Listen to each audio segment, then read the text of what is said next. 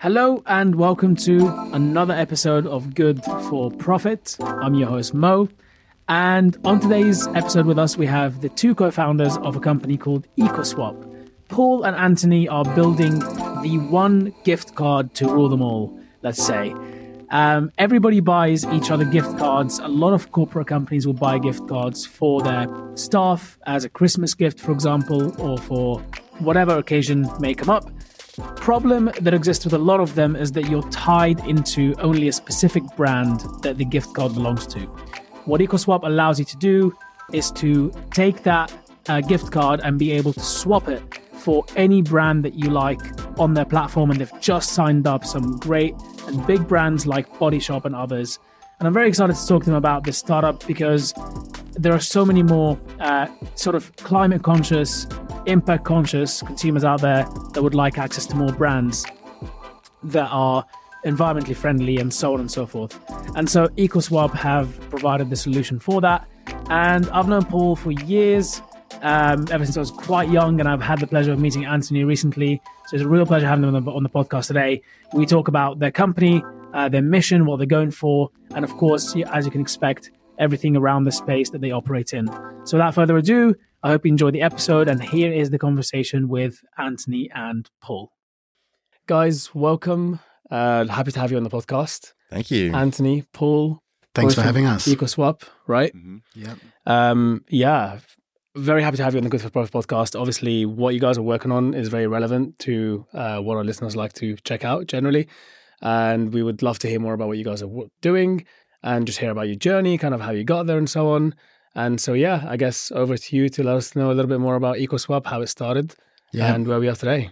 Yeah, cool. And thanks for having us, uh, Mo. So, yeah, I guess EcoSwap started originally as Dinkum, um, but it started back in COVID 19 times during lockdown. Okay. Um, so I was actually looking for a gift to buy one of my eco conscious friends. And um, naturally, you'd want to go down to the high street to have a look at the different products that are out there. Um, but you couldn't do that during lockdown. So I went onto Google and started having a search around for uh, eco friendly products and gifts. Um, and I was met with two things. Um, firstly, it was either just simple products such as like bamboo toothbrushes or keep cups, which you know, great, great Those products. were making, yeah, they were going making the rounds quite a lot at one point. I remember. yeah, yeah, very big and you know, great products. Um, n- not taking anything away from the products themselves, but maybe not, you know, the type of gift you want to get your loved one or mother-in-law or something like that. So Sure. I was like, there's got to be some, you know, cooler products that are out there in the market. And you know, I knew of, of a couple of brands like the Body Shop and um, you know, Patagonia and the big ones, but I, I, I thought there's got to be much more that's out there. So I, I was searching around for that. Um, and the other thing that I was met with was, um, you know, the mainstream brands like, you know, Amazon's and, and Nike is coming up when I'm typing in sustainable gift cards and sustainable products. And I know that obviously they're not sustainable products, I, I, right? mean, I thought Amazon was very uh, sustainable. Well, if we, if we go if we fly to Brazil and you know get into the, the rainforest and get some bark off a tree, but you know Amazon itself is not very sustainable. So It sounds like a fun Uh, weekend. yeah, would, uh, I mean, would you go some out for the trip? Yeah, exactly. Make some bark. We'll, with some other stuff. And, uh, yeah, exactly. Yeah, yeah. What, whatever else we found in the trees, there, there may be some interesting things growing there. Yeah, we're going down there.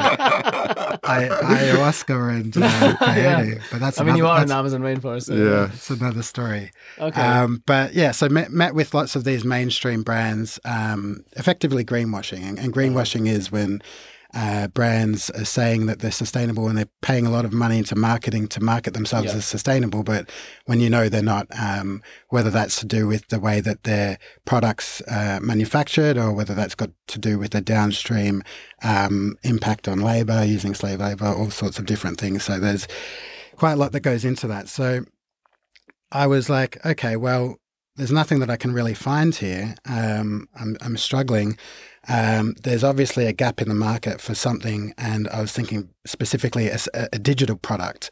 Um, given that you know it was locked down, and we wanted to, sh- I wanted to send something over a distance. Um, and no one really knew how long we're going to be stuck for at home without you know being able to see people face to face. So Yeah, yeah, exactly. Who who knows? And when's the next pandemic going to come around the corner? oh god, And- please don't. please, yeah. Uh, but just in general, you know, digital products are easy um, to send around and, and a great gift. And, and I thought, you know, well, gift cards is, is literally the number one gift in the world. Mm. And there's nothing that's more gifted than a gift card. So I thought, you know, it'd be a Well- great idea to, you know, uh, curate all of these sustainable brands and put them onto the one gift card to make it really simple for consumers that are shopping around and having the same issues as me. Um, So it's a no-brainer for them to essentially so they can pick from multiple brands. They're not, not stuck to one thing and so on. yeah, exactly. You give the gift of choice Yes, as well as a curation of genuinely sustainable brands. Yeah, yeah. Mm. And, and on that point, actually, on the general sustainability thing, because you know you mentioned greenwashing as well. Obviously, it's a big thing that goes around greenwashing and how there's just a lot of companies out there that claim to do certain things when really they're not. Um, I know you guys are quite big on making sure that none of the companies that are working with you guys are sort of doing any of that Mhm. uh, stuff. So. What are some of the ways that you guys kind of use to check the brands that you're working with and make sure they don't greenwash and make sure Mhm. they're actually Mhm. like you know doing what they say on the box kind of thing? Yeah. So right now we only go we only partner with brands that are certified by one or three cert- certifications. Okay. These being B Corp, one percent of the planet, and climate neutral. And down the line, we're gonna probably expand that to kind of include more. But for now, as we're just sort of launching our MVP, mm. we want to keep it fairly simple, fairly straightforward, and not sort of get too complicated. Yeah. Uh, we are also interested in sort of doing our own vetting, our own personal vetting, but again, this will come much further down the line. Yeah. But for now, we're just going for the big, reliable certifications to kind of give that um, validity to these brands. And on top of that, so- I guess there's the three certifications, but we also take on board charities. Okay. Um, so, you know, we're very much on the climate lens, but we're also ethical. okay. Um, so I guess those three big certifications that Paul mentioned, you know, the B Corps, 1% for the planet and climate neutral, are very much climate focused. Or B Corp covers both social and, and Yeah, climate, but course, yeah. um, then the charity aspect um, covers off that more ethical and social aspect as well. So, you know, a lot of brands that are out there, say like the British Red Cross or um, charity shops and, and stores, they do a lot to do with the circular economy. So, like secondhand goods and things like that. They don't necessarily have the certifications, but we know they're doing sustainable stuff, right? Right. And very ethical. So, that's a good one to have as well. so you work with them as well, Mhm. and okay. But when it comes to actually certifying whether certain companies have sort of um, genuine sustainable brands, you kind of go for the the big the one percent for the planet and B Corp to just Mhm. check whether they kind of uh, satisfy one of those. Yeah. right? Yeah. I'm a climate neutral as well. And well. climate neutral as well. Yeah. Are there any sort of do they all tend to kind of focus on the same kind of products and kind of brands, or does B Corp tend to focus on sort of one type of product more than the other? So B Corp kind of covers all kinds of brands, all kinds Right. of like consultancies, all kind of businesses in general. Uh, but these three, the kind of common theme that they all do is that they are all multinational Okay. and that they all cover retail goods, which is kind of what we're in, right? I mean, we could partner with like an engineering company, but having a, a fifty pound gift Yeah. card to contribute towards your engineering project. Do you want to build gonna your be- own app? Yeah, do you want to build a bridge? yeah, that that could be quite interesting. I mean, yeah. Yeah. If you have the space, I suppose you could just build a bridge. Why not? Technically speaking, yeah. that makes sense. It's yeah. a good point you make, Paul, because there's there's obviously so many certifications out there Yeah, at the exactly, moment, yeah. um, and we have lots of people asking us, "Well, I've got this certification, I've got that," but we need to be very careful with what we and we wanted to use these select ones because, to Paul's point, they are global, they're product agnostic, they can go across everything, um, and we have retail brands that are on there, so we want those certifications to be able to cover everything. Um, for example, like, you know, there's PETAs that just cover vegan products, right? But we, we have, um, much more diverse sets of products that are on there. So we wouldn't want to just add the, the PETA. Maybe in the future we would have that as, as one for As sort of specific product types as a the- subsection. Yeah. Yeah, but to keep it simple and given that we're obviously a new company to, Course, to yeah. keep that messaging simple for our for our customers. Yeah, and and and speaking of which, um, I saw that you onboarded some great brands, including Body Shop, Yeah. uh, and, and others. Congratulations on that. That was really really cool. Thank you. Um, I mean, we can we can also jump a little bit more into it some like some point later in what it's like to actually do the, the that side of things and the, the how to actually find these people and kind of like the reaching out and, and all the kind of the, the, the hardship that goes into that Yeah, for other yeah. founders that are listening, then maybe they can learn a thing or two about it. Absolutely. Um, but but firstly, maybe just tell us a little bit more about that. Sort of some of the some of the brands you've been uh, sort of working with uh, recently. Yeah, so you, you mentioned the Body Shop already. So yeah, we've got some big name household brands, I guess, that you most people would recognize, like the Body Shop and uh, Rituals is on there. We've got the National Trust, um, Fat Face. Amazing. Um, so some big brands that are there. Um, um, we've also got a lot more uh, sort of mid uh, to smaller sort of type businesses that are out there that are all doing really great stuff for uh, you know the nice. environment and, and social side of things as well. So um, we've got brands that are you know in um, gender neutral clothing on there. We've got brands like Wild that are doing sustainable um, deodorants. uh, right? Yeah. You've heard of Wild, yeah? Yeah, I have. I, have. I, I keep They're getting great. their ads. Yeah, Yeah. they're They're good. awesome. have, have you used them? Yeah, yeah. Really? Like I have one of their. I have one of their deodorants. Oh, they're that's great. awesome. Oh. Okay. Um, I'm a highly recommend. Yeah. Yeah, yeah. Okay. Not biased. no, of course not. Of course not. Yeah. No, I I actually thought about trying something like that at some point because Yeah, I, yeah, I you always should. buy deodorant from the from the store. I'm, I'm if I'm being honest, and I get the mm. plastic, just the plastic one. Yeah, yeah. And I always think it's just mm. it's it's such a shame that I have to throw that Yeah. out. It's so Yeah, so yeah. bulky and it's nice to have like your own case. Like you can choose your Mm. color of case, and then that that's then yours. And then you, you, you always use that same one. It's nice. yeah. It's a nice little detail. Okay. Okay. Yeah. I It guess. was, it was funny. My fiance, she she shopped at Wild before Uh-huh. we brought them on board, um, and she's always going on about Wild, Wild, Wild. And then I was like, Kate, we've you know we've onboarded Wild, and she just went. Wild, literally. Like, she was like, "Oh, that's so awesome!"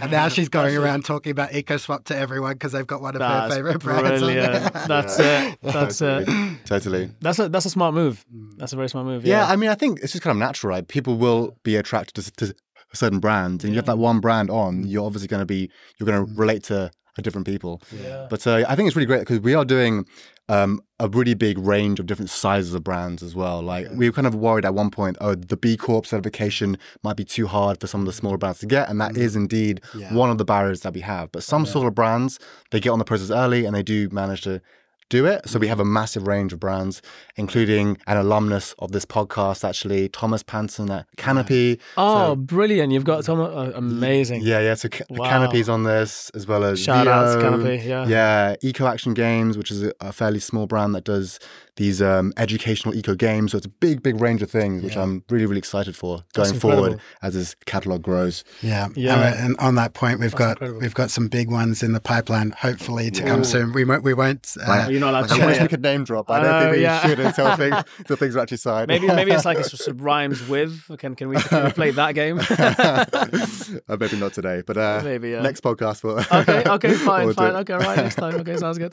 Yeah. No, that's actually incredible because also you guys have only just launched your MVP, Mm. um, right? So it's very, very recent. Can you tell us a bit more about that and how that's been going? Yeah, so we launched end of August, I want to say. Is that right? Yeah. So it's been about two, uh, two and a bit months now. Congrats. And uh, yeah, thank you. It's been great. You know, it's been really good. Um, we, you know, started with obviously very limited flow, but now our flows are starting to pick up. Traction is starting to pick up. We're getting more and more brands on the on the platform now. We currently have live 13 with 14 going to go live today. Today. Yeah, and then we have a couple more that are like right in the pipeline, just waiting on final bits. The of, ones you want to name drop so badly, but we're not going to. well, yeah, yeah, yeah. th- There are those, and then there's like the slightly longer tail in the funnel, right? So yeah, there are a bunch of them. Um, but yeah, it's been great. Um, we haven't done any formal marketing yet, any formal PR yet. Okay, incredible. So, but it's all organic for now. It's all organic for now. until after this podcast. yes, yeah. of course. And then we're going to explode. Our server's going to crash. Like. Oh my god, yes. Oh, guys, you flatter me too much. but yeah, it's been great. Uh, we've obviously had our bugs, but I think it, but obviously it's been great to launch in a relatively low traffic time to like iron out these bugs and to work on things, but to get the feedback immediately and to iterate in uh, you know lower flow states has been really really good. Yeah, proper agile. Yeah, of course, hundred percent, hundred percent. And it's re- it is really tough for you guys because obviously you've got two sides of the market. So you know you're kind of in the middle. You've got supply and demand to sort out, and there's always that chicken and egg question of what do I do first? Yeah, yeah, and it's Yeah. a great question. so I kind of tackled it um, before we launched this MVP. Um, when I first thought of the, I guess the proposition, I wanted to get something out there really quickly to to customers to test um, whether you know a sustainable gift card is even something that people want at all. Is it an enticing proposition? Yeah. So the first thing I did was build a, a marketplace um, for these gift cards, and essentially all that was was a website that had um, gift cards from these sustainable brands on there. So I just looked up for about forty different brands. Um, the Body Shop was on there, um, Allbirds, some ones that people know, um, and customers would come to the website. Um, if they say clicked on the Body Shop, it would then take you out to the Body Shop's website where you'd just purchase their individual gift card. Perfect. So, so, So- just just a sort of genuine, real pseudo kind of smoke test. Yeah, it was just with- like yeah. smoke and mirrors, basically, Brilliant. because there was nothing behind it. It was just Yeah, yeah. links Um, out to their site, and yeah, then that's great because you can track the links. So, yeah, yeah. e- exactly. But what we what I was trying to um, test there is, um, you know, can I get uh, brands on board Mhm. in a sort of like a, a guerrilla marketing type fashion? So it's just putting the brands there Okay. and then sort of asking for their permission afterwards. Very so right. Um, and most brands were like, "Yeah, that's awesome. You know, we like what you're doing. You, you know, you're obviously promoting traffic to our website and sales." Um, and there were the odd brands that said, "No, we we don't want to be part of it." And it would No, just we be a don't want matter more of customers. Yeah, yeah. It's like yeah, Interesting logic there. Yeah, exactly. Yeah. yeah. no, they'll, they'll come around. They'll come around. They, you know, they probably they might have had a couple of people come and come with similar things in the past, and maybe it didn't Yeah. go their way. Yeah, But obviously, you guys are growing. You're getting more and more brands on board, and so on. So I'm sure they'll come around. Yeah, Um, that was how it was done for the marketplace. For Yeah. for this now, we've got an actual product where we integrate with the brands directly. Yes. We need to obviously um, have a communication with them and, and do proper business development with them and onboard them before we can put them on our site. But yeah, that was an interesting way of finding out the supply and the Yeah. demand side. So you kind of need to have the supply there for customers if if they have if they want something to buy, right? But it's incredible because it's a very kind of low, um, low time, low. Well, maybe it took a bit of time, but it's, it's sort of lower cost MVP to do, and well, Yeah, not even MVP, just like an experiment. essentially to experiment. run. I mean, yeah, yeah, It's really like a validation tool, right? yeah, You use it to validate demand, Mm, and mm. that was validated in a really easy, clean, but yeah. also not too scrappy way. It was a Mm. proper site, proper, you know. So and you could see real, real large, real live traffic on it. So yeah. yeah. That's and how did you two meet again? Maybe you can tell us a bit about that. Who's who's going to start? Uh, Yeah. yeah, so I joined this EcoSwap in February sort of time, or, Yeah. or rather, we met in February and we sort of formally decided to work together in sort of March time, if I remember correctly. And um, long story short, I was coming off the back of my first startup that failed in about this time last year. very honest of actually. Yeah, of course, of course. I mean, like the first startup generally fails, and I learned so much from it, so so much from it. It was a fantastic experience. But yeah, so then we, I was basically on a mission to find my next project, and then uh, went onto the YC co-founder matching platform, where I where I found Antony. yeah. And Wow. then, uh, yeah, we did a trial project. So it does work. It Tin- might- it's Tinder for founders, is what I call it. Tinder for founders. we met online, you know. So. yeah, there you go. Wow, wow, look at you two. but yeah, no, like, I really think it's the best platform out there Yeah. for meeting co-founders. I tried like so many different methods, like in-person meets, um, different like other co-founding matching platforms, but YC seemed to have the the best platform in terms of actually meeting people that were Yeah, serious and good, and they had really good filters and and whatnot. So, so Yeah. you actually, so you're joining. Okay, that, that's really good to know. I guess there's people listening out there who may be wondering, kind of, how do I meet my co-founder, or, or sort of, Mm. if maybe I have an idea and I want to find someone to work with me on it, or maybe I don't have an idea and I want to find someone with a good idea, or, or something that I match with and I want to work with on. Um, so you would recommend YC as a part of that because I, I do remember. I mean, we've known each other for a little while, of course, and I, I do remember that you were going to a lot of different events and meeting a lot of people and so on. Mhm. Um, what was it about YC's platform? I mean, obviously YC is not sponsoring this in any way, shape, or form, but just Mhm. genuinely trying to kind of offer help to people listening. Mm. What was it about the, the platform that kind of you found useful, or did you find that there was a certain way to use it to actually get the best results out of it? Yeah. So I think relative to in-person events, in-person events, you go to say tech meetup event, or even if it's a Right. co-founder meetup event, one, the amount of people there will generally be fairly low. Mm. I mean, at least here in London. And a lot of people there won't necessarily be interested in the kind of things that you're interested in doing, or they're not even trying to be a founder, or they already have a co-founder. Right. So already there's a massive dilution of people who are looking to become a co-founder, looking to find a co-founder. So that's one. But two, I think the YC platform has a very high quality Okay. um, cohort of people on there, Mm. and there's also lots of people. Um, I think they do have a bit of a selection criteria. They only accept a certain percentage of of applicants, so Mhm. the quality of people there is quite high, and everyone there is pretty serious. You know, they're Mm. they're they're there to genuinely find a co-founder. Whereas I tried some other platforms, and like some people were kind of just dabbling. They were just like, oh yeah, let me just see what's going on. Uh, on top of that, I think with YC, the filtering system and Yeah. a- and the recommendation engine is really good. You can fill out your profile in a very comprehensive way. Okay. Really good filters like how much time do you have to offer? Um, are you ready to, to, to go now, or in a year, or in six months, or whatever it is? Okay, that's really But cool. I think another thing that, that I think they do really well is their like um, speed dating events. Mm. They have particular themed speed dating events where you can just go and meet people for five minutes, snap, snap, snap, snap, snap. I think you re- and I think with these kinds of things, you really do need volume. You need to have a high frequency of meeting lots of people to kind of find. Like, I'm a good person. You smart. no, That- no, fair enough. That yeah. being said, I probably met. Well, I spoke to like maybe over a hundred people. wow. and actually did trial projects with maybe like 10 ish, or at least actually Okay. did like a little bit of work That's with like incredible. 10 or so people. I think Antony had a much easier time. Yeah, mine was I a lot I more was gonna say you must feel really special Yeah. after all of this. You know, out of I a hundred people, I've picked you, man. yeah, I came on there and I was like, he's the one. that was the Like, first yeah. one. Yeah, that- first and last call. I think I um yeah I only spoke to a handful, maybe two or three people, and um, straight away I, I, I met Paul and gravitated towards him. As as you mentioned, the, the filtering, like you can see what the interests are and what people have done and things like that. And we had a lot of things that matched, like time frame was similar, and you know climate was very important to us, and that's obviously what we're we're doing. Um, so there was a lot of things that really just ticked the boxes. So we pretty much just jumped straight into you know an initial test test project, Okay, and then um, wow. just hit it off from there. That, that's incredible. So you had a really lucky time. You had a really easy going time. You you went, went went about it essentially like the the tough way of you know I'm just gonna go through and see as many people as I can and actually jump on a couple of different projects to make sure I pick the the right person. So I guess that kind of explains you know. So would you say in the business? Um, I, I mean I know that you're slightly more technical, right? If I'm not mistaken. So you're um, kind of CTO role within the company, and uh, is your role the CEO role or the Yeah, CEO. Okay. So yeah, my background's in finance. I've been in banking for about ten years, mainly retail banking and credit cards, um, and more sounds recently. fun? yeah, yeah, I mean, yeah, it pays the bills, that's for sure. Um, but it, there are also obviously really cool things that you can do at big banks, right? You can get a lot of opportunity to, to work in different areas of product. And I think that's sort of where I started to build my skills in, you know, credit cards and finance and understanding the schemes, which sort of transfers directly into gift cards.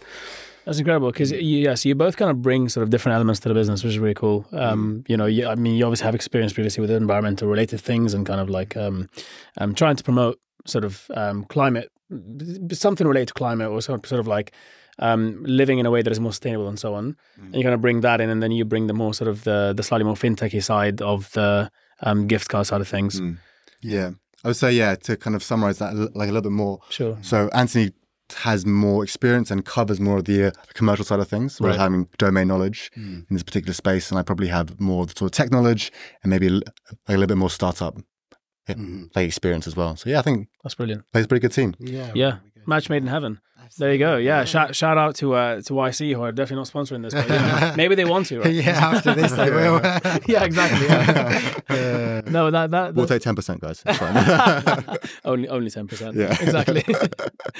no, that, that's amazing. So um, so obviously, yeah. So you've launched. Um, can you tell us a little bit more about your plans, or is that still kind of? Uh, yeah, yeah. No, we definitely. So, um, I guess obviously being a, a gift card, uh, Q4, Christmas, now that we're live, yeah. is a very important and uh, busy time for us. So, we're looking to do um, sort of a bit more of a hard launch in the next couple of weeks with a big PR press release and hopefully with some of those bigger brands we've alluded to on board Amazing. and starting to get some more reach. So, Yeah.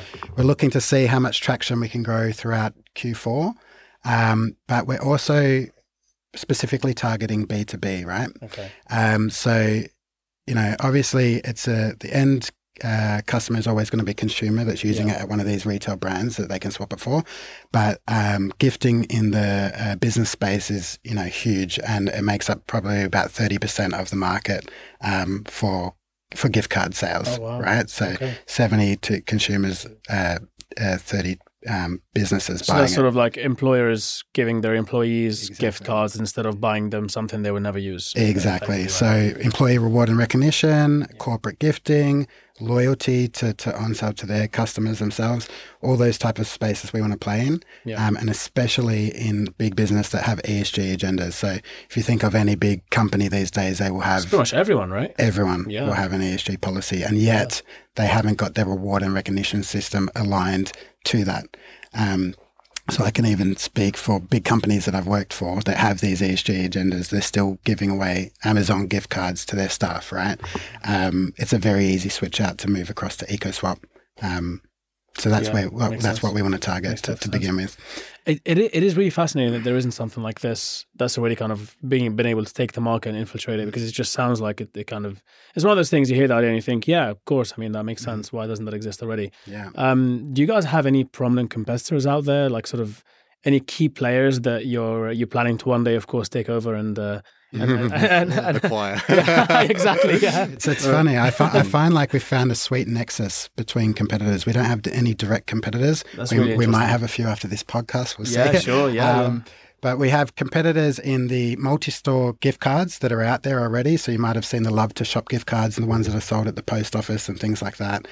Um, and then we've got um, sustainable marketplaces and brands. So similar like to, to Canopy, who we're partnered with, um, but other brands out there that are, they're selling multiple products for sustainable I see um, and they have a gift card themselves. So then you can use their gift card on, on different brands but of through course their marketplace. the, the focus won't be there for them No, you know, whereas no. you guys you, there's a specific thing that you really focus Exactly, on so yeah. exactly. So we can tailor our user experience around the gifting experience and make that really cool and own that space. So we found that nexus between Mm. um, sustainable brands and then the, the multi-brand gift card. Yeah, because um, the multi-store brands they typically mm-hmm. work with the big high street brands that are mm-hmm. maybe not so sustainable, mm-hmm. or they at least have a fair dose of of greenwashing in there. You know, so yeah, we kind of target it. we- We're basically like like a niche product of mm. one of them, effectively. Yeah, Okay. because mm. that, like, to that point, it's also a huge barrier to entry for those big multi-store incumbents that are already there. From if they want to try and encroach into the sustainability space, a lot of the sustainable brands will be like, "Well, I don't want to be on your multi-brand gift card and be put next to Boohoo, Yes, which is exactly. obviously, Yeah. you know, a fast fashion brand, and it's just been called out in the BBC documentary." and, and even just being associated with it is not something that you that you'd want. Like so, ev- even if you can, you know, the companies could argue and say, yeah, we're just giving people the options, all of them, and they can pick and choose what they want. But but even being associated with them as a company, you mm. wouldn't you wouldn't want that. So yeah, Yeah, we, we just want to be end to end, genuinely sustainable and ethical. really so cool. Yeah, we're kind of, um, and we might come on to this later, the, the name, but the original name Dinkum um, essentially means genuine, authentic, and true. And so Ah. essentially our business values are around no greenwashing. We want to do everything that we do from scope one, two, and three emissions. We want to be genuinely sustainable and ethical. What what language is that, Dinkum? it's slang, so it's not. Oh, okay, it's, got it's, it. it's actually English, but Oh, it's, really? it's Australian um, slang. Oh, I see. Okay. What were you going to say? Uh, like I forget what I was going to say. Go on. Yeah. carry on. so it's, it's Australian slang. It's normally said, you might have heard the term fair dinkum. Um, well, that's what most Aussies would say. I see. And you hear it when, um, you know, like you're telling a story and somebody might not find it fully believable. And you say fair dinkum, it means like, yeah, true, genuine, I'm being honest. So it's like, oh, I went fishing and, and I caught a shark, fair dinkum. Right. Okay. Yeah, I've definitely never heard of that in, in the in the UK. Yeah. Yeah, hence, the, hence why we changed the Hence name. the change. Okay. the name wasn't really landing quite well right. to a, to a UK audience. Yeah. like so- occasionally we'd meet someone who'd either spent time in Australia or is Australian. They're like, "Oh, Dinkum, I get it," you know. But most people are like, "What?" Like, like, what does that mean? yeah. And the spelling is a little bit odd. I mean, it's it's actually quite good for like a tech company, you know, to have a slightly unusual spelling. Yeah, it was D I N K M, right? Yeah, exactly. But uh, I think it, it would Which is kind of what you expect, yeah, from Yeah. a tech company. Yeah. exactly. But like the sound of it and and the feel of it, I think wasn't quite landing very well. So yeah, we switched it to something more literal, which I think is actually really useful because our proposition is sometimes like a little bit confusing to people because they receive a gift card, they come to our platform, and then they go, "Oh, I have to now swap this gift card for another gift card." So we kind of try to uh, educate the consumer just from the name Yeah. Sure. and the outset. May- So- Maybe we should delve into that. I was, I was, I was actually going to ask. Yeah, please do. So maybe like a little dive a bit more into kind of the the the, the journey that a customer would take through, your user would take through. With Yeah. So I think the key thing to understand is that in terms of our platform, our gift card, so you might buy the EcoSwap card, then you come to our platform, and then you can choose from a selection of brands, but you then swap the value of your EcoSwap card for a card on, say, the Body Shop or, or the National Trust or Rituals or whoever it may be. And then you can choose um, whatever value you want, essentially. So I want half here and half there. Brilliant. But there's a swap process that happens there. So once you swap your EcoSwap card for their card, you're now on their gift card journey. So that's the process that we work with. And that's the process that some of our competitors, or at least the reviews of some of our competitors, uh, basically shows some negative feedback is that there's a bit of confusion there. So I we see. try to really highlight that point as as clearly as possible. yeah. So hence the name EcoSwap. Yeah. makes Mhm. sense. Yeah. Yeah, yeah, yeah. To just to add to that, I guess in the in the gifting world, the gifting terminology, there's two types of programs that you could run Uh-huh. to have a similar proposition.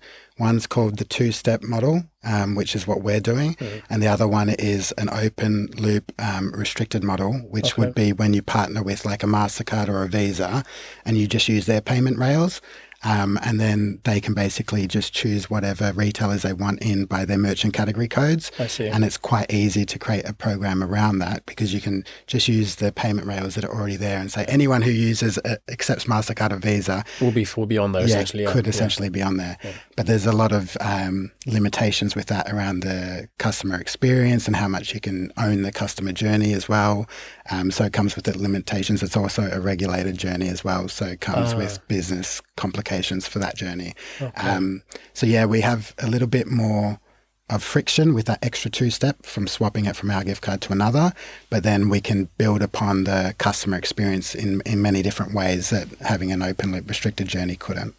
So, so can you, uh, because this can get a little bit technical, Mm-hmm. of course, and so it might be a little bit hard for some people listening who don't understand the, the sort of the, the terms or the Mm-hmm. Yeah. Mm-hmm. why the restrictions are there, for example, because it, it strikes me as though these are um, you're dealing with something financial, and so there happens there has to be some form of regulation around it, Yeah. and so there are models to kind of accommodate for those regulations. Is that is Yeah. that sort of the reason why these these exist? Yeah, so yeah, exactly right. So on in terms of the regulation, so w- the one we're doing is not regulated, and the reason being is because it is restricted to only the stores within your ecosystem. Got it. So only um, so if you think about the regulation, it comes into force when you're dealing with a product that is quite liquid and easy to move around. And the fact that we only integrated with a set group of stores means that you can only spend that money in this ecosystem. So I it's kind of like see. the EcoSwap digital money ecosystem. Effectively, you can't go and swap it for crypto or cash. Yeah, exa- exactly, yeah. exactly. Or buy arms or, Yeah, you know, of or course. Whatever it may be. yeah, yeah, yeah, Yeah. of course. Yeah. So that's what, yeah, and Wow. That's why if you're using a Mastercard or a Visa, that's it's open to all these, like basically the whole payment ecosystem,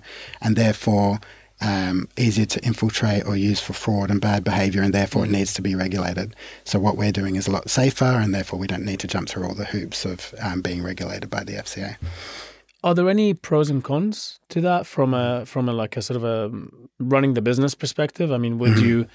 I never thought I'd ask anyone that question. Would you prefer to be regulated regulated in some way, or. Yeah. or do you have more fun and uh, not being in in, a, in sort of So- uh, in regulated? Uh, So, from my point of view, and, and I've got the background, I guess, coming from working in credit cards and um, banking, um, being regulated is very good to, to make sure that you're, ha- you're meeting your risk and obligations and making sure that at the end of the day, you're giving a good customer experience.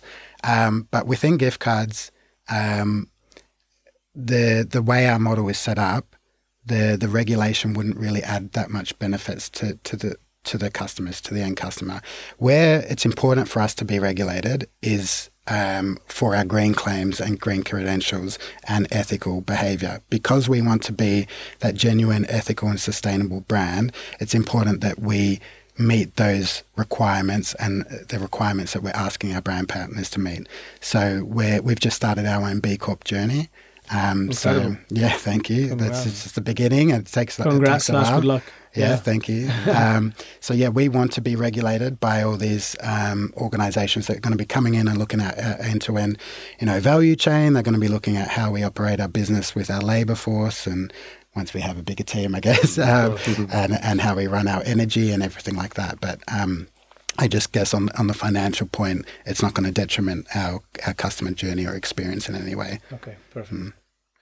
And I guess it's um I guess with regulation that that is uh, a great way to look at it is that it's there to help the consumers kind of get what they're being advertised in a way and, and there's no fraud or any sort of bad behavior in the system, right? Um so if I understand correctly, you're bootstrapping this, right? Yeah. So We are. far, yeah. How, so how's far. that been? How's how's that journey been uh, been for you? Is that Yeah. would you would you say that because it, it- it's actually it's quite funny that I think a lot of people um, after the last cycle of kind of funding was Mm-hmm. going a little bit crazy and getting funding was really difficult and it still is very difficult in the UK and Mm-hmm. and in Europe um, more so than the US and more so than the Middle East and some other markets. Um, a lot of people are trying to fundraise and it's taking a lot of time and it's costing a lot of mm, energy and and mental capacity and so on.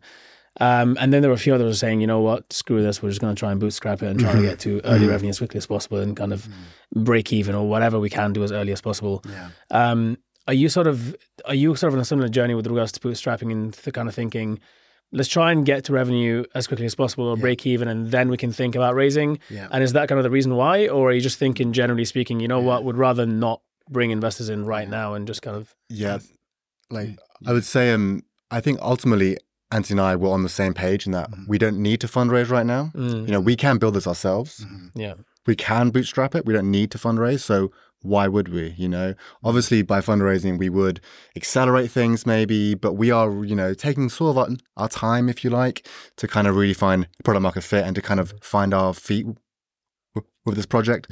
That being said, once we do um, demonstrate, hopefully over Q4, that there is real demand and real traction, we could then, you know, then raise and then accelerate, uh, and we can hopefully negotiate better terms as well. Obviously, Of in- course, in terms yeah. of investment. I think just to add to that, I think we've been very fortunate in our product, Mm. right? Because it's a digital product. Um, we don't have any overheads, right? Mm-hmm. And, you know, we've got everything we need between the two of us to create Yeah. the MVP, launch that, get that live, um, organ- and organically start to promote it. Um, and we've already, you know, we're, we're in the revenue. We've started making sales already. yeah, So fantastic.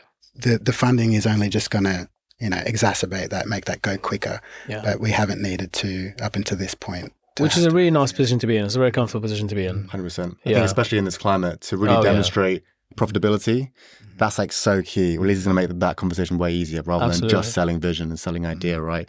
And uh, but yeah, ultimately we can. You know, Uh, if Yeah. you can, then why not? So Antony still works full time, and I've Wow. sort of been on this full time for like a little while now. I do. I, I was doing like a bit of freelancing here and there, but now I'm on it. I'm on it full time, and I'm kind of living off savings a little bit, and uh, Dipping into those. I'm dipping into my Yeah. savings. hopefully, not for too much longer. and then, uh, and then, yeah, Yeah. we'll see Amazing. what happens. Yeah. Well, well, it's, it's it's definitely a smart thing to do. Um, yeah, it, it's crazy how like we've gone through a shift and people are now seeing the value of running the business in the way that normally you'd run a traditional business, which is can we actually be, can we break even? Can we get profitable? Can we do the basics that should be there for any business to make sense mm. in the first place? Because when we went through this like wave of just unwavering optimism and just ridiculous valuations and everything else that mm. was going around and mm. It, people were like, "Oh, screw it! I'll just I'll just raise 500k, and Yeah. it doesn't matter if we don't get anywhere with it. It's fine. We're just kind of it's so- so good. They they know that's part of the game, kind of thing. Whereas now the reality check for a lot of people is like, oh, wait a second, we're meant to be running a business.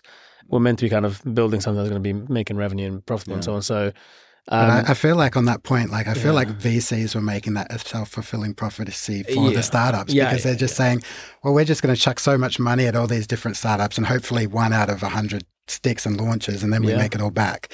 So it became a numbers game. It's so Yeah. true. It's very true. Yeah. Like, I think just from like a philosophical perspective as well, I like, I prefer that you you were building something that's actually tangible. But then obviously that model doesn't necessarily apply to all ideas. But I think for this idea, we can do it. It's not like it's, a deep tech problem where you really need to raise in A order lot to of like funding and so on. Yeah. to like get a factory and to like you know, to start to melt steel and stuff. You know, so yeah, that's true. for us, it's, just, it's all just code, and we may as well may as well just bootstrap it. Yeah, fair enough. Mhm. Wow.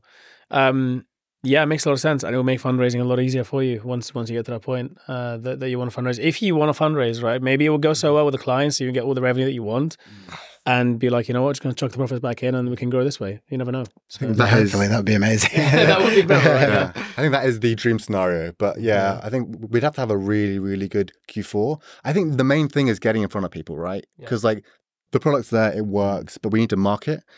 And until we market, unless we do some really clever growth hacking techniques, but we haven't been able to come up with anything just yet, we probably need to do some paid ads, Yeah. which is where the investment would come from, you know? So Have you guys? yeah, that's a tricky one. Have you guys? Uh, are you on all social media platforms at the moment? Are you sort of working with all of them, or Pretty Yeah, much. yeah. We're ma- we're mainly focused on, I'd say, LinkedIn and Instagram, okay? um, but we are across all. Yeah.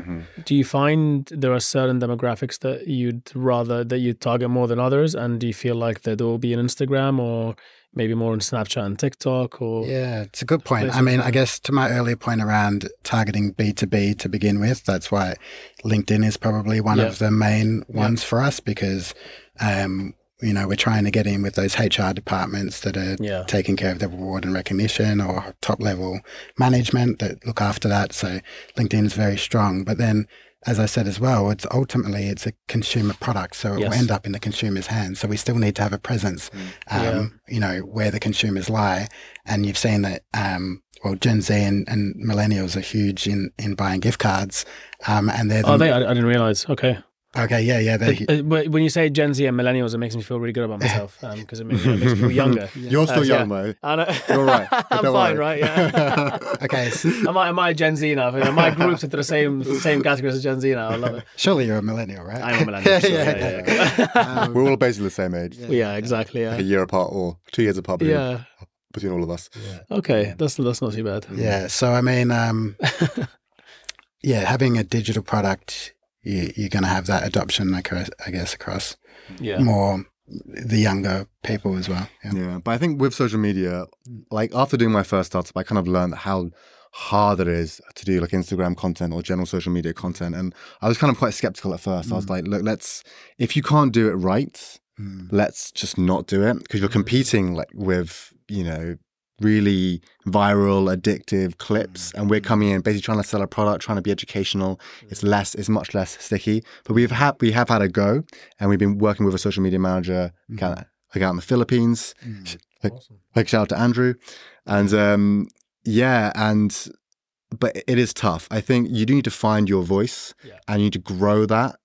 And to spend realistically, you have to be putting out content so regularly to get that traction in the first place. But yeah, it's Which a really is- tough game on Yeah. like on the socials. But for us, it's we're lucky that we partner with all these really cool brands, some of mm. which do have huge social followings, right? So mm. if we can tap into even just a portion of that Yeah. over time, um, that should help us become successful. We can sort of ride off the back of some of that.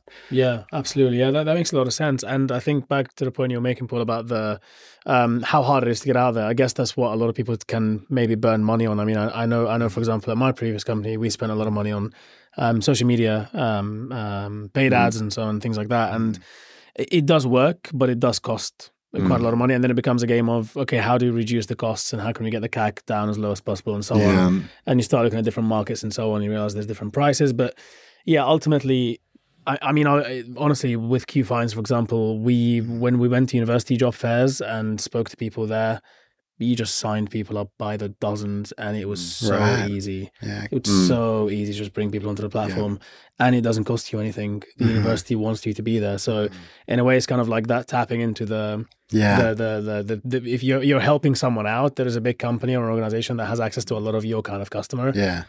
Great. that, that's a great point, and we need to, I guess, do a bit more of that as time goes on, just to get to. And we have been doing it a lot, going to expos and going Yeah. to these sort of events where there are people that are sustainably focused, um, and you just talk to them about it, and they're like, "I'll use that myself." So whether they're a B two B sale or not, they'll end up saying, "Well, I'll buy it for myself, e- even if I'm not going to, you know, give it to my staff." It Yeah. sounds like Yeah. a cool product that I might use myself. Yeah, we had a stall Mm.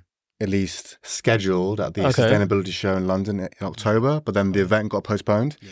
So like we were kind of hoping so that was our kind of our main stall that we were planning for. But we really should get onto more stalls Yeah. and uh, figure out where we can just set up shop Mm. and just talk to people coming through. Yeah. Because at the moment we're attending events and we're speaking to lots of people. But I think having that real like, you know, brand there, have people come to us and really speak to Mm. them in, in that sort of capacity, I think Mm. yeah, we, yeah, would, would be really good. Yeah. And I think it helps a lot when the founders are doing it as well, right? Like when, when people see the founders passionate and talking about it and, and, and, you know, not necessarily selling the idea, but just talking about the vision and the product and why they love it and why they're working on it and building this thing and dedicating so much time to it, especially if they're bootstrapping. I think that's that's, that's a good selling point uh, as well Yeah. kind of for people to like believe in your product. So, um, so yeah, so best of luck with uh, with the stores and everything. I mean, I saw you guys went to an event. Was it last week? You went to a sustain- sustainability event. Was it the Yeah. week before or something? We've Been to a few. so Okay. many recently. I- I'm going to one like after this actually. Really? yeah. there you go.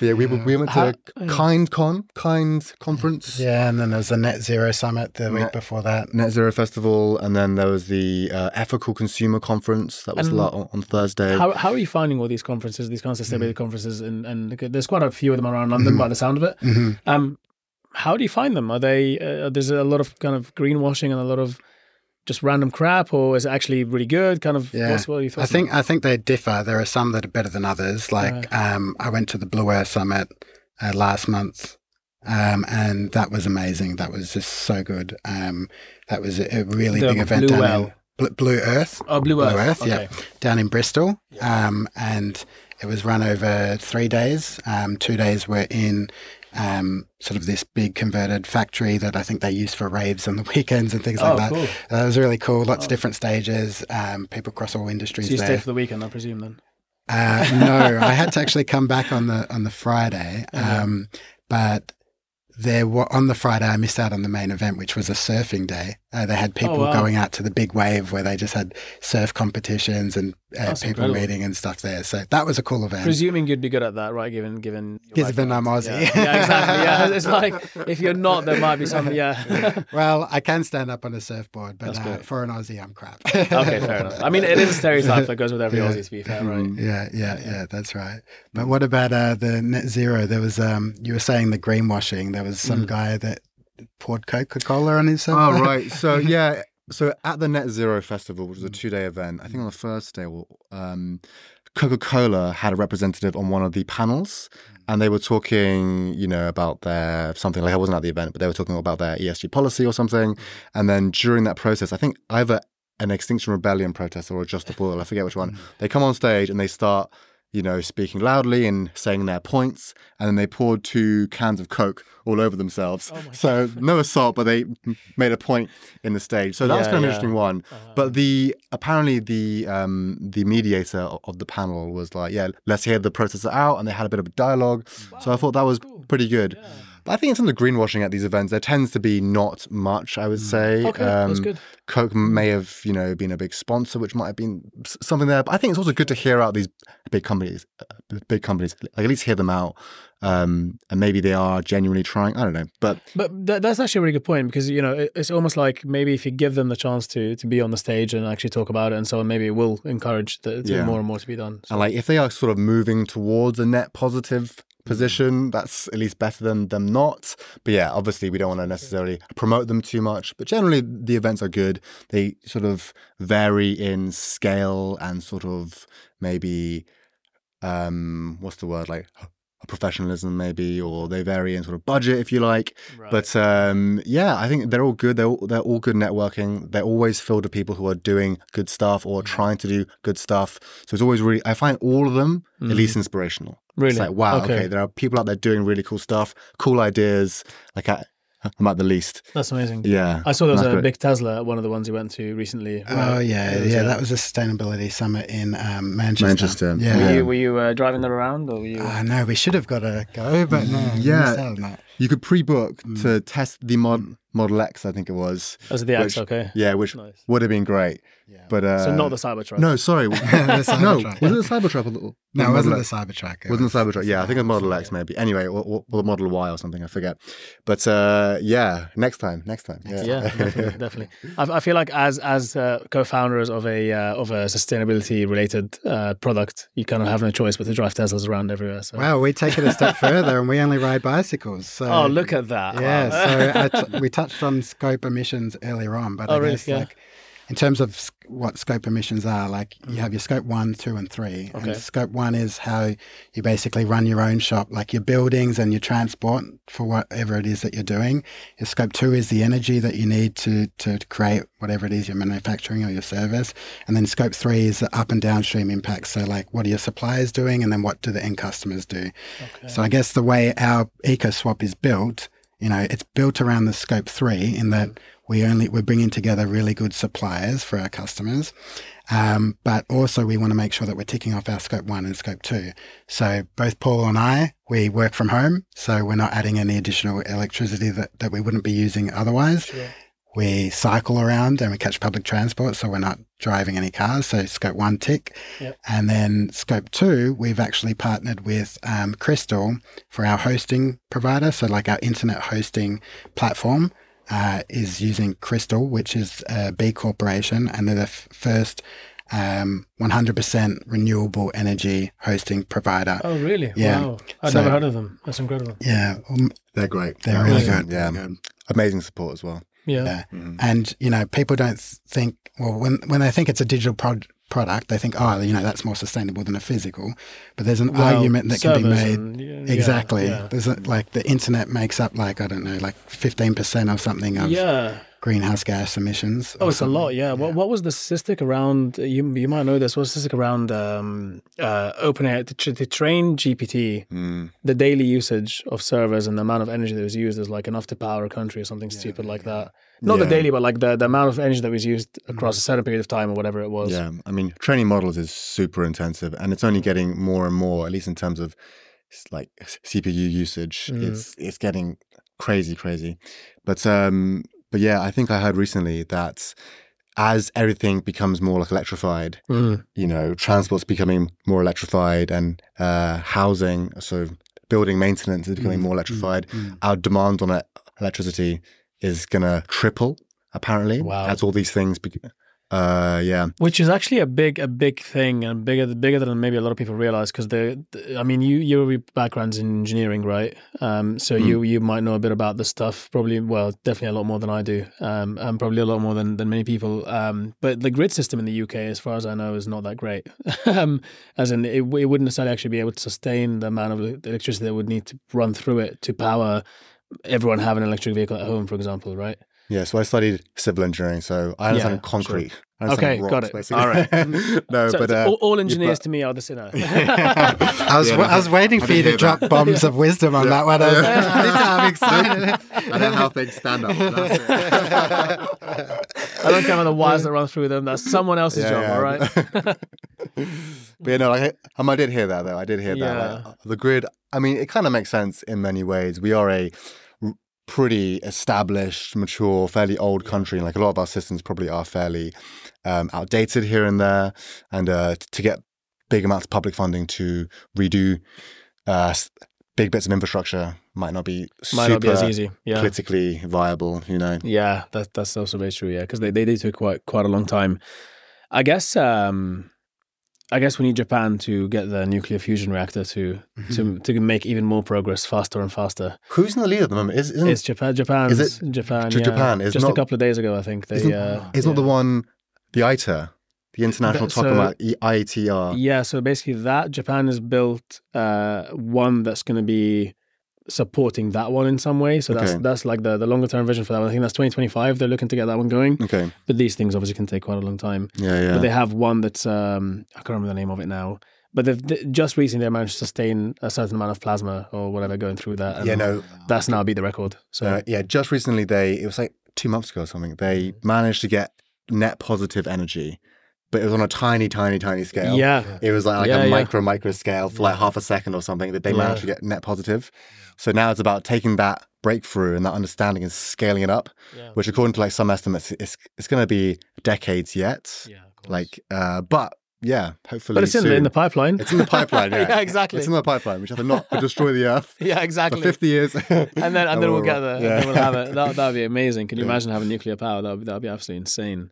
Mm-hmm. Um, yeah, I mean, I, I hope we see it in our lifetime. I think I think that'd be that would just be incredible. Mm-hmm. I think it would be too much energy. We wouldn't know what to do with that. Um, Well, I've heard I've heard like you know Elon Musk talking on podcasts about the what solar can do already today. Yeah, like we well, don't really of need to yeah, yeah. jump so quickly to nuclear fusion when you know just a small area can power so much. Like I think he was saying, like a corner of one small state could power the whole of the US. Absolutely. in terms of solar. the, It's a bit of an issue with batteries and things like that, though, right? I Yeah. mean, in, in terms of Mm-hmm. even sustainability side around batteries and and how.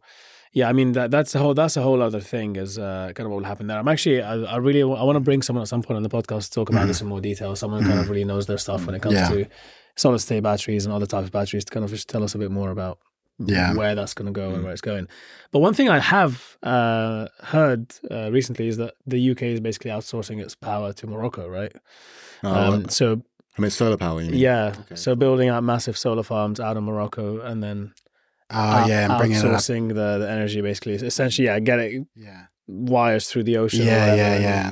Getting it in that way. yeah. Mhm. Yeah, they've got um, underwater cables that go from Morocco into Spain, and then that powers throughout Europe. There um. There's already one that's there, but they're looking to increase that like by an order Yeah. of magnitude. And and they obviously the Sahara Desert, nor- northern Africa gets a lot of sun, right? So I mean, you can power the whole world with Mm. a bit of the Sahara Desert, really. And it's just, Mhm.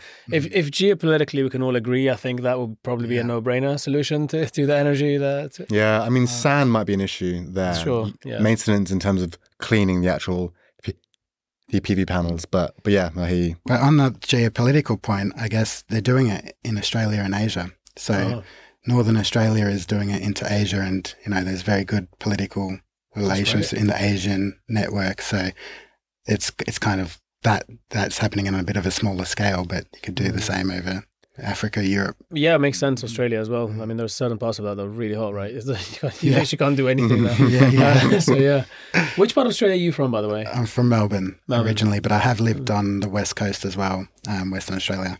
Okay. That's where I learned to surf. Ah. I see. I see. I've I uh, mean, it's really good, by the way. really. Yeah, I can stand up. Yeah. I mean, what more do you want, right? Yeah, exactly. I, I can't even stand up on a skateboard, so I- I think it's. Uh, I think you're probably definitely way ahead of me on that one. Um, do you surf, Paul? Have you ever surfed before? yeah, so I've You, you strike me as someone who's who'd be a surfer. yeah, so I've surfed basically twice. I surfed once for a weekend trip. That was actually a drinking trip, masquerading as a surfing trip. And it- Ah. it was it was March time, really cold in the UK. So we surfed like two hours a day. But then I did a week. Mate, you weren't drunk while you were surfing, were you? I probably was still that's drunk ve- from the that's night From before. the night before. it was a student trip, so. But then I surfed more recently in Costa Rica for a week. So like I did like lessons. I stayed in like a surf retreat sort of thing. That was great. But yeah, like I, like I want to get more into it. yeah. Long story short, It, it looks like a pretty fun job for an entrepreneur. I don't know, I don't know why. Just I, f- I feel like it's uh it's one of those dreams to like be able to work remote yeah. by the sea and you know get surfing every day. I think that that's one of the sort of dreams and one of the perks of being a startup founder is that if you establish yourself well, you can uh, structure your life to do that. yeah. So uh, yeah, it's well, kind of that's what one of our brand partners is doing, isn't it? So um, ah. we've got Ethical Bedding as one of our um, brands on EcoSwap, and the founder of that, um, James, I forget his last name, but he was actually on Dragon's Den. Um, he's gone out to Bali now, and he's set up his company there, and he's of like. he has. He's just like that surfer character, long long hair, just Yeah, you know, yeah. really Chilled enjoyed dude. himself, chilled out, yeah, really nice what what guy. do they do? Ethical betting? Did you say? Yeah, ethical bedding. So they um they make uh, sheets and and uh, bed covers and pillowcases and anything to do with bedding. Um, ethically, I think they use um, eucalyptus um, for the majority of their ma- materials, um, but they just do it in such a more um, nature friendly way than any other type of material that's out there at the moment. So yeah, it's a really good company. It, it's always it's always a bit of a slightly tough one. So with companies like that, for example, uh, and and you know, say they're B Corp certified or whatever, does the certification tend to look into things like the sort of the overall kind of um, cycle of making those products and, mm-hmm. and and kind of like the the whole kind of life cycle of the product and how it gets disposed later, but then how that might affect things around it. So, for example, if we suddenly need to plant a lot of avocados because apparently it's healthy and and it's like if you want many many many vegans and vegetarians and so on eat a lot more avocados for example than than uh, people would otherwise there's obviously a massive hipster movement all over the world where avocados have become just a thing now Yeah. but obviously growing them and taking a lot of farmland Yeah. cropland just to grow avocados can potentially be detrimental in some way so Yeah. with some of those products, I guess to, to kind of for some of the consumers that or people that might be listening, um, I presume that the certification would look into things like that and kind of Yeah. try to be more holistic in the way that they approach it, right? Yeah, for sure. I mean, the B Corp one definitely does. It looks at the downstream impacts and, um, you know, the effect on the labour force and what's happening in that geography and, and how that's displacing other people. And I know the avocados is a big one. I don't know too much um, of the details on that one, but I know, you know, it's this woke, or not woke, but like hipsters and everyone. I, I love an avocado myself. I mean, me I'm too. against Yeah. I mean, I, I- come on, I, I would have one. I would have a few every day if I, you know. So yeah, But apparently, like, you know, the land that's used to Yeah. generate those avocados kills so many insects and a, a habitat and uh, wildlife anyway. So, you know, what are the uh, op- opposite effects of, you know, creating this one good thing? Is it creating bad things over here? B Corp definitely looks into that. That's great. That's really really cool. So that reassures people as well when it comes to kind of if they want to be gen- genuinely holistic and in, sort of in what they do. Uh, really cool. And do you find? I mean, I suppose because you obviously you must be looking into the market and kind of seeing what's out there, what kind of companies are offering, what sort of sustainability products and so on, which might give you a lot of incredible ideas for incredible businesses to launch.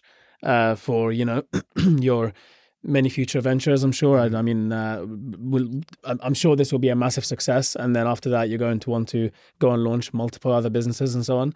Um, so you probably are going to get a lot of ideas on where the niches are, kind of where the gaps are in the market. Are you are you spotting any of that at the moment? Like, if you were to say there uh, there's a huge gap in this particular area, and I wish that someone was kind of like doing more sustainability products around that. Are there any of those that are available, or is, is everything just kind of saturated already? Um, I would say we haven't necessarily spotted, oh, there's this enormous opportunity here and there, but we definitely have been talking about, oh, how, what does it look like in five, ten years' time beyond simply the gift card? What might it turn into? And we've spoken about a few ideas, such as like becoming like an aggregator. So we basically partner with all these brands and we become this sort of hub that so other people can access these brands via our via our tech. That's probably one possible route that we might go down. And then Mm. you mentioned one of one fairly recently. I I forget what you Yeah. were saying. I'll come on to that in a second. Just back on, I guess, um, the the gaps and some areas I've been thinking a little bit, and um, I think around technology, Mm. um, there's more that can be done in the circular space. So we've we've we're in talks with some cool brands like Reboxed here in the UK. They do a really good jo- job at like doing refurbished iPhones and like MacBooks and things like that. Um, but I guess technology itself intrinsically isn't sustainable like when you're buying something new or, or the end-to-end value chain of that so i think there can be more done around the circular economy around technology. So that could be a good you know space to get into. Um, there are some companies that already get into that like i mentioned Reboxed but um, there's a lot more that i think can be that can be done around there. Hmm. yeah, a Um, friend of mine is working on a um, uh, sustainable fashion one. Um, so effectively, secondhand fashion uh, in Europe, and how to just get that out there a little bit more and and have less waste when it comes to te- like textile waste in general. Yeah. Um, Mhm, and, and there doesn't seem to be that much work being done on that, apart from kind Mhm. of like charity shops and the general high street places you can go and give clothes back. There doesn't seem to be. I I mean, we have a lot of bins in the UK. You can go and kind of throw your uh, stuff in there, but I think some really. Sorry, go on. finish. no, no, no. I was just saying that there- there might be more value that could potentially be extracted out of that. But Yeah, so I think like in terms of the sort of circular or maybe second use, third use clothing space, there are some interesting things happening. Mm, I think there are some swap platforms. Mm. There's a platform called Don't Shop Swap that's pretty awesome. They're kind of doing this sort of swap idea, but but taking it online. Yeah. There's also rental. Clothing rental Yeah, is getting there's a lot of bigger and bigger. yeah. There's a company called HURR H U R R that does clothing rental for women's wear. Mm, there's also a new brand called Garmst, well, fairly new. They're about to re- raise a pre-seed, I think, or seed, um, and they do men's shirts. So I think the rental space I find really, really compelling Yeah. going forward. It just makes so much sense. Like, so the way maybe these brands work is that you pay like a monthly subscription, Mhm. then you get sent a bunch of clothes every month Yeah. Okay. and then you can like change up your wardrobe, keep it fresh, get really high quality, good, uh, well sourced, well made clothes, and you get a constant flow of interest of, of new clothes. You know, so I think that um, is a pretty compelling model. There are things Okay. happening there, and I think in terms of um, there are brands that do. You know, after you're finished with a pair of shoes, I forget which brand now, or is it shoes or clothes? But once you're finished with it, you send it back to them, Okay. and then you get you know a big discount or you get some money back and then That's they brilliant. repurpose Yeah. those fabrics Yeah. so there is like quite a lot of stuff happening in that Okay, space that's really cool. Yeah. And the other one is um, similar to that, but wa- worn wear, like Patagonia does it really well. It's like send your stuff back and get it repaired Mm. um, instead of buying something new. It, it is brilliant how we're kind of going back to square one, right? Mm. makes sense yeah. it makes, it makes sense Yeah, it really does. It really does. Yeah, it's absolutely. I mean, I remember back in the day, growing up when I was uh, when I was young in Egypt. Um, you have these kind of shoe places where, you, like, the, the as in throwing shoes away. It's just not something that you do as commonly as you do when I here. When I came here, for example, it's like if there's a problem with it, you kind of take it to the guy and they will take the whole sole off and fix the whole thing, and it's brand new again. Yeah. You know. Or whatever, or even with clothes, like you know, grandpa, grandma, or, or my aunt, or my mum, or whatever, or someone in the family will just kind of stitch it up and and it looks as good as new and they were very good at it Yeah. so like Mo's brother he was um, a fashion designer for a while or he's still a very creative dude I remember him coming Mm. Yeah. with like jeans that he like patched up in Yeah. such a cool way yeah, like, yeah, yeah. Is this your, your brother? My brother, yeah, brother yeah. yeah yeah yeah cairo shout out to cairo um yeah he's a very very creative soul and yeah and I, I mean I remember getting a rip in one of my uh, one of my jeans at one point, and then I was like, "Oh, it's got a rip." He was like, "Oh, don't worry about it." So just kind of cut it up, and then put a few more cuts in different places to just look like it's meant to look like that. Yeah. I and then that. that's it, and you could get like another year of yeah, another year I of wearing that. that. and it looks super cool. So like, Yeah, I actually yeah, I remember when the jean shorts. I don't know if it was the same here in the UK, but in Australia it was all the rage having like jean shorts that were teared at the Yeah, bottom. yeah. So we all just got all of our old pairs of Yeah. jeans and just cut them halfway. exactly. Yeah. exactly. Trying to make them look cool. Yeah, that's incredible. It's, it's really, really cool to see that. Um, so I, I know that we're a little bit short on time today. I like to usually kind of go for much, much longer, but I know that you guys um, have a lot going on. You've got an event you're going to as well. You mentioned so. Um, maybe just as we sort of wrap up, um, can quickly talk about what are your current sort of plans for the next six to 12 months, let's say. Obviously, you said you're looking to get more brands in, you're looking to get more exposure out there in terms of kind of the, the, demand, the demand side, so from the uh, uh, consumer side and from the business side. Um, any big things that are in, in the pipeline other than, without name dropping anyone, of course, any big things to look out for and uh, on your social media platforms, but also, of course, where would people go to kind of find more, find out more about you? Yeah, for sure. So, um, in terms of the big things that we're doing, um, as you said, you know, a couple more big name brands coming on board. We're still trying to grow our brand portfolio. We kind of want to have, you know, a good 50 on there within the next sort of six months' time, maybe even sooner. Um, the other big one is then obviously sales into B2B, into corporate. So if you know if there's any listeners out there that you know have a manager position and they have a staff that are looking for reward and recognition, I'd like to plug into those sort of spots. Um, and then So I I'm, guess I'm an HR manager oh at, a, at a company. Let's say I am right now. mhm, yeah yeah yeah So what are, what are the three reasons why I should use uh, EcoSwap? Yeah, so um, I'd say convenient. It's very um, accessible, so and um, easy for that HR manager to to send. Um, it's just you know sending an email um, across to them, and we can personalize it and put in personalized messaging or, or imagery for them. Um, it's also obviously sustainable. That's the main one. It aligns with your ESG credentials. I'm sure most um, HR managers these days are very on top of that um, and uh, having to meet specific goals around ESG, so it can align with that straight away. Um, and then it's also um, it's multi-choice, so I'd say that's really important because it's giving um, the staff choice to choose between. It's not like you're just choosing a gift and they might not like it or throw it in the bin and it doesn't get used. There are heaps of cool brands on there, and there'll be more to come. So Brilliant. that Sold. Yeah, there you go. Take my money. Thank you. Have a card and it's yeah prepared and it is it's as simple as going to the website and signing up reaching out to you Yeah, Uh, so our website, we're ecoswap.uk. So no co in there, just ecoswap.uk. awesome Uh, go on the website, you can create an account and then you can start purchasing and, and sending from there. If you're a business, you can click on the buy for business and there's information on um, bespoke pricing depending on if you're doing bulk orders or if you want to set up a recurring um, payment or something like that. We can do some bespoke pricing for businesses as well. brilliant and i saw recently that you are doing some giveaways if i'm not mistaken Yes. um so do you want to maybe tell people a bit more about that where they can find out a little bit more, more about that as well Yeah, I'm so some people some people I'm, I'm interested in some giveaways for sure Yeah, yeah. we're, we're kind of doing ad hoc giveaways at the moment. So, you know, if you have a, a following in the business space or anything like that, or you're an influencer and you're interested in the brand, then we're more than happy to send you across a, a gift card to promote and Awesome. you can check out what brands are on there. So, yeah, just hit us up. Um, you can send us an email at info um, uh, at, at ecoswap.uk. Perfect. Perfect. Amazing, guys. Thank. Is there anything else that you want to mention before I before I thank you and uh, and and sort of uh, yeah say say, say get, w- wish you the best for the events that are to come? Is there anything else that you wanted to mention? Uh, we'd like to thank you, Mo. Thanks for having us. No, of course. this has been great. No, no, it's been it's been a pleasure. Thanks so much for coming. Um, thank you for making time, guys. And I hope I wish that we could stay for longer, but I know that everyone's been uh, super busy with this one. So, you know, um, you're going to go from strength to strength, I'm sure. And then hopefully in a few months' time, we'll come back on again and then talk about how uh, you've managed to grow to six thousand instead of just fifty. Uh, Yeah. Absolutely. Sounds great. incredible, guys. Thanks, so much. for having us. and Thanks. Have a great one.